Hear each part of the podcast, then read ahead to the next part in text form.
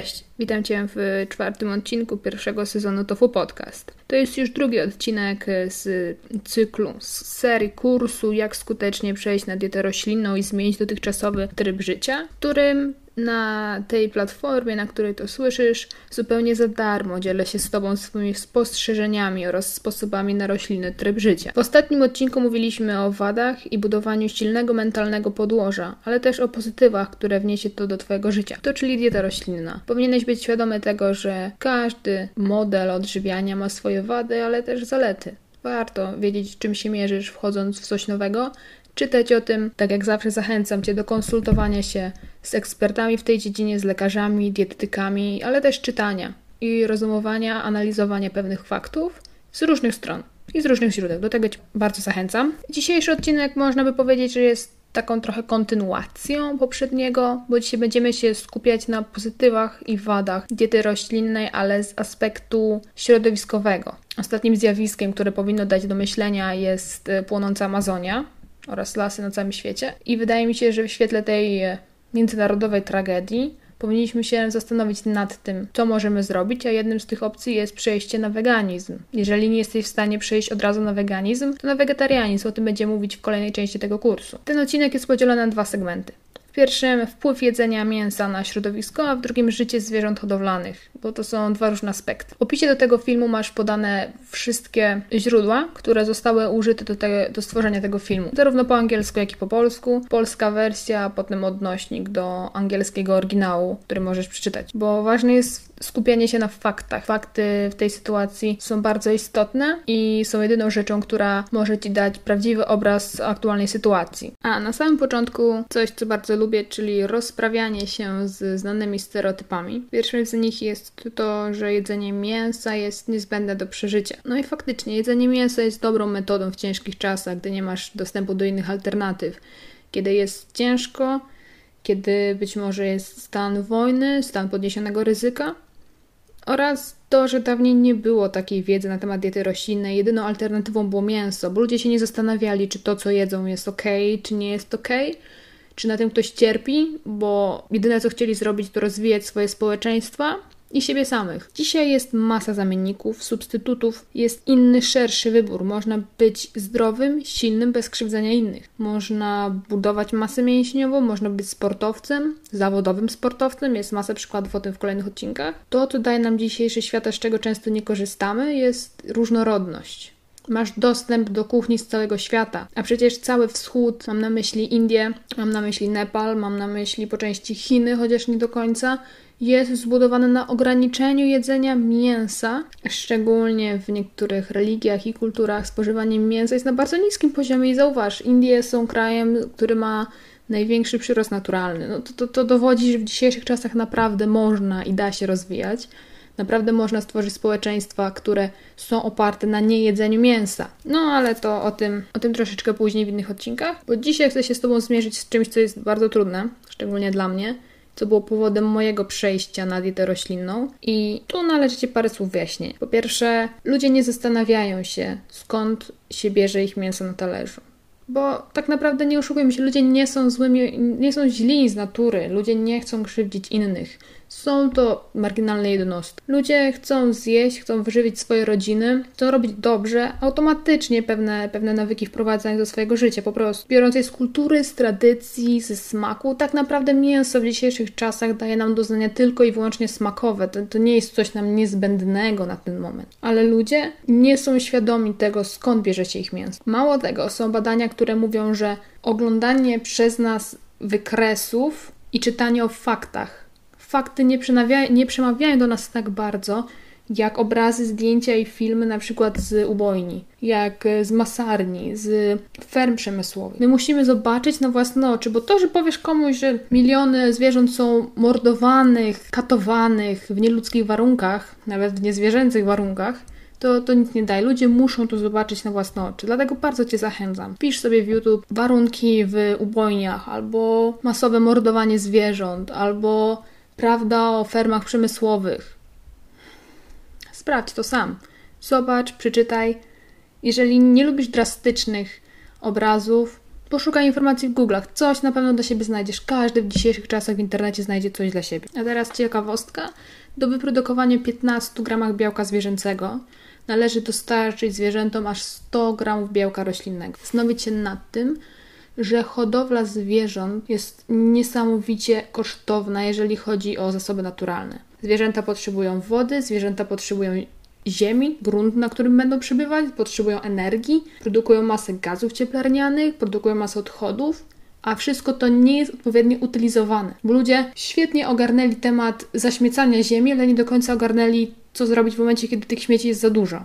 Teraz w Polsce, gdzie wchodzą przepisy, że można budować fermy i ogromne firmy przemysłowe obok gospodarstw domowych, no ludzie ogarną szok. Dlatego, że jest masa ferm w Polsce, która produkuje niesamowity smród.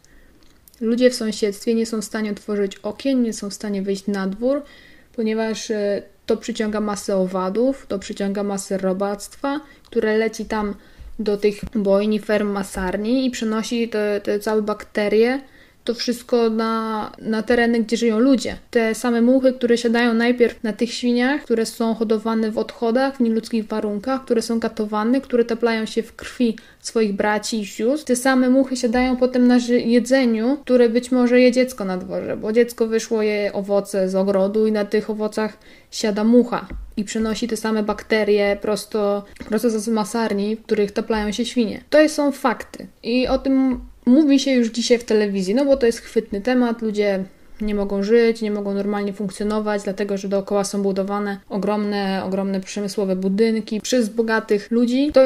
To chwyci. Tylko, że nigdy w telewizji nie dodaje się tego, że jeżeli ludzie przestaną spożywać taką ilość mięsa, jaką spożywają, takie budynki nie będą potrzebne.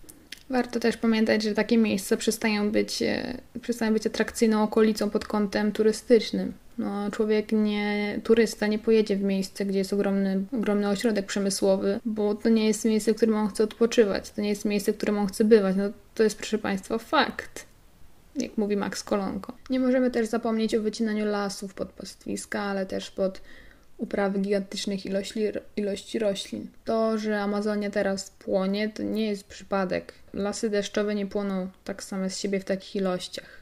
I tak, tutaj niestety muszę przyznać rację, importowanie egzotycznych owoców, jedzenie zbyt dużej ilości, właściwie kupowanie zbyt dużej ilości orzechów, które naturalnie nie występują w Polsce, jedzenie, które jest po prostu przywożone z innych państw, przyczynia się do tego, że te lasy są wycinane, właściwie wypalane, bo dużo taniej jest coś po prostu podpalić i stwierdzić, to nas tu nie było, niż brać siekierę i to faktycznie rąbać, no tak po chłopsku mówiąc. Tylko o tym się niestety nie mówi. CNN opublikowało artykuł, do którego link w opisie, który mówi wprost, że jedzenie mięsa ma wpływ na zmiany klimatyczne oraz jedzenie mięsa ma bezpośredni wpływ na to, że Amazonia teraz płonie. 20% produkcji światowego powietrza może nagle zniknąć. Miejmy nadzieję, że do tego nie dojdzie. Przypominam, 100 gram białka roślinnego przeznacza się na 15 gram białka zwierzęcego. No wiadomo, w kukurydzy, w soi, w tego typu paszach dla zwierząt. Hodowla zwierząt przyczynia się też do degradacji środowiska, dlatego że ta różnorodność, bioróżnorodność, która występowała na danych terenach jest po prostu niszczona. Stawiane są tam ogromne blaszane budynki, na których mieszkają zwierzęta. Właśnie w jakich warunkach? I na tym chcę się teraz w tym momencie skupić. Raport ONZ z 2010 roku przynosi zatrważające dane. 1/3 obszarów lądowych na Ziemi jest wykorzystywana w hodowli zwierząt w latach 1990-2005. Przemysł mięsny był odpowiedzialny za 71% deforestacji lasów Ameryki Południowej. No o tym właśnie mówię. Ludzie wycinają lasy, aby przetrzymywać w nieludzkich warunkach zwierzęta. A do traktowania zwierząt to jest bardzo ciężki temat. Ja jeszcze raz polecam sprawdzić sobie w internecie, na YouTubie, jak te warunki naprawdę wyglądają w rzeczywistości, na własne oczy przekonać się. Link do tego wszystkiego macie oczywiście w opisie. Krowy mleczne zostały zmodyfikowane tak, aby produkować 10 razy więcej mleka niż naturalnie. To jest fakt. Zwierzętom podaje się antybiotyki, zwierzętom podaje się hormony, czego skutkiem jest to, że w pewnym momencie ludzie zaczynają się uodparniać na niektóre antybiotyki i leki, co w przyszłości może mieć zatrważające skutki, dlatego że naukowcy nie są w stanie wymyślać tak szybko antybiotyków odpornych na tak wiele wirusów i bakterii. Krowy są karmione tak, aby rosły kilkanaście razy szybciej. I proszę Państwa, to jest niesamowita rzecz. Masa ludzi dalej myśli, że krowy naturalnie produkują mleko same z siebie. To nie jest prawda. Krowa, żeby dawała mleko, musi mieć dziecko. No to jest naturalne i nie rozumiem, dlaczego powstał taki mit, że krowa daje mleko sama z siebie. No tak nie jest. Krowę trzeba najpierw zapłodnić, krowa musi urodzić cielaka i dopiero wtedy ma mleko. Krowy nie rodzą tak, to znaczy poród jest naturalny, ale zapładnianie już nie. Krowy są wielokrotnie gwałcone podczas swojego życia, aby następnie mogły wydać na świat dzieci, które są im od razu odbierane. Życie krów w przemyśle wydaje mi się, że jest dużo cięższe niż życie świń. Tylko, że świnie się zabija i to jest koniec ich życia, aż krowy siedzą w malutkich, ściśniętych pomieszczeniach, są wykorzystywane przez całe swoje życie, a następnie ich życie jest skracane 2 czy nawet 3-krotnie szybciej, niż byłoby to naturalnie. No dobrze, krowa ma dziecko, krowa to dziecko urodzi, krowa urodzi cielaka. Jeżeli ten cielak jest płci żeńskiej, to ten cielak będzie przydatny. Do tego cielaka się zabierze, wykarmi, to cielak urośnie, będzie wstawiony w taką samą minimalną klatkę i tam będzie żył całe życie. Ale co w momencie, kiedy cielak urodzi się płci męskiej? No wtedy jest problem, bo taki cielak jest niepotrzebny. Taki cielak się do niczego nie przyda. Oznacza to, że każdego roku około 90 000 takich cieląt zostaje uznanych za produkt uboczny i zabitych zaraz po urodzeniu. To się nie mieści po prostu w głowie. Mordowanie takiej ilości zwierząt, uznawanie, że życie jednej osoby jest bardziej lub mniej wartościowe niż innych. Udomowione krowy, czyli krowy, które żyją na wsiach, które żyją w gospodarstwach rolnych, o które gospodarz dba i które karmi, które jest dla niego ważne, żyje około 20 lat. Ale w gospodarstwach mlecznych są zabijane średnio po 5-6 latach. W gospodarstwach, w ogromnych fabrykach, to jest prawie 4-krotnie mniej. Kolejnym ciekawym tematem jest skład mleka, który możemy dostać w sklepie. To jest niesamowity temat, dlatego że 30% krów mlecznych w Wielkiej Brytanii choruje na stan zapalny gruczołu mlekowego.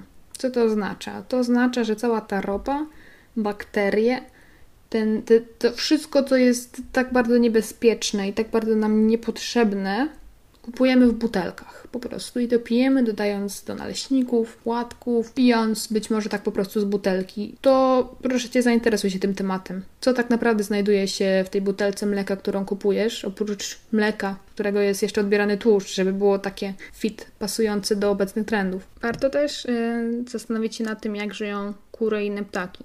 Każdego roku w Wielkiej Brytanii zabijanych jest w celach spożywczych około 950 milionów ptaków, w tym kurcząt, kaczek i indyków. Są to ogromne ilości. To jest, nawet nie mieści się w głowie, jakie to są liczby. 90% produkcji brojlerów w Wielkiej Brytanii odbywa się w halach bez okien, w których przetrzymuje się naraz od 20 000 do 50 000 kurcząt. Ten wolny chów, o którym mowa tak często w reklamach, to nie jest nic innego niż wsadzanie zwierząt na pusta przestrzeń. Rzuca się tam masę zwierząt, gdzie każda ma wolnego miejsca na 4-5 cm i one tak sobie chodzą, powiedzmy, depcze jedna po drugiej. Wręcz odbywa się tam masowa degradacja kurzego społeczeństwa. Warto powiedzieć, że kury są zwierzętami hierarchicznymi. Kury mają potrzebę, tak jak ludzie, pokazania, która jest wyżej, która jest niżej. To jest ich podstawowa potrzeba, jest im po prostu odbierana. 51% produkcji jaj pochodzi od kurcząt z chowu klatkowego. To jest wyższy level znęcania się nad zwierzętami. Kury są sadzane w klatkach.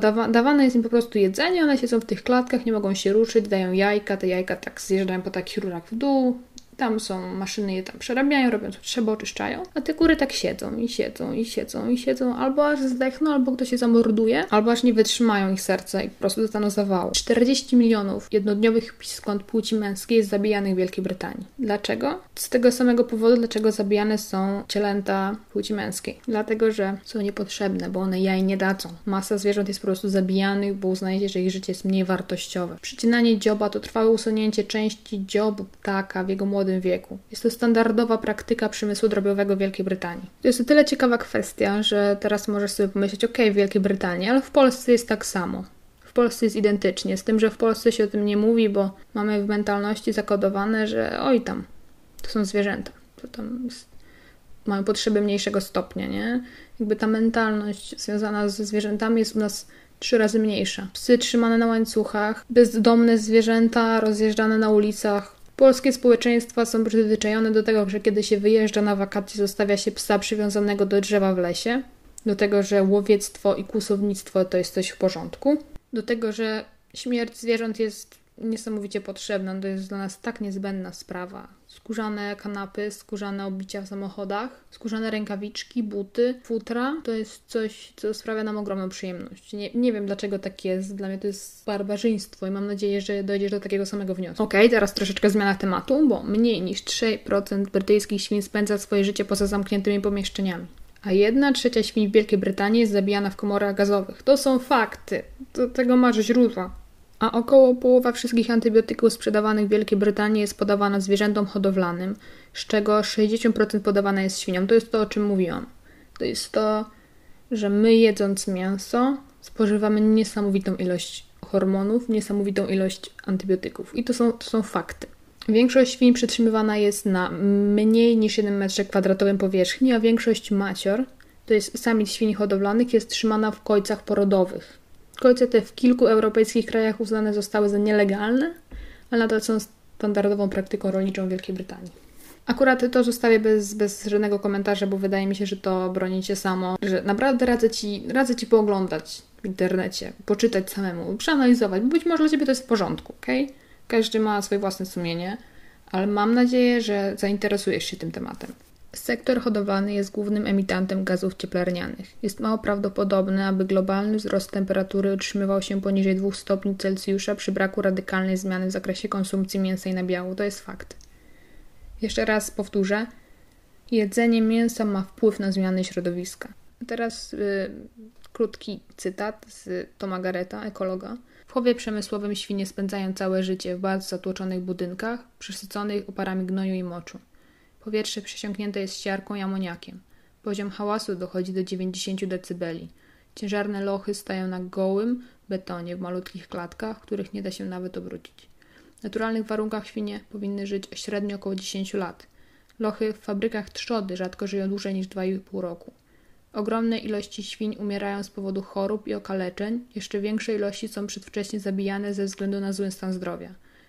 Z tym akcentem chcę zakończyć ten odcinek. W następnym zaczniemy już ciężką pracę o zmianie i przejściu na taki prawdziwy tryb życia, roślinny tryb życia, że tak powiem. O tym, jak przejść na dietę wegańską lub wegetariańską, ogólnie na jakikolwiek, jak zmienić swoje nawyki żywieniowe. Bardzo Ci dziękuję, zapraszam Cię serdecznie na Twittera, na Tofu Podcast, gdzie mam nadzieję będziemy mogli porozmawiać. Piszcie do mnie na mailu, tak samo na maila tofupodcast@gmail.com. Nie ma sprawy, odpowiem na każde pytanie. Chętnie wejdę z Tobą tak naprawdę w kontakt, w rozmowę. Dziękuję Ci za obejrzenie tego odcinka i pozdrawiam. Cześć!